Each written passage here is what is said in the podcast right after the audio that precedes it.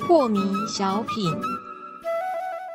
张讲师您好，有一位听众朋友，他想请教讲师，他说啊，我们应该怎么去判断我们身内的这一股气到底是不是浩然之气呢？是的，那这个很简单呐、嗯，你感觉神采奕奕的，是，就是，浩然正气；嗯你感觉大公无私的，是嗯是浩然正气哼，；是你感觉光明磊落的，是浩然正气；你感觉那种阴湿的、是傲慢的、是，嫉妒的，嗯哼，反正是负面情绪的、对，对人有害的，是那些都叫做这个阴气。阴气。那我们在一天二十四小时当中啊，有没有可能这个时候是浩然正气，然后这个时候又是阴气，当它然是是交啊，错的？嗯所以我们还能够活到现在啊。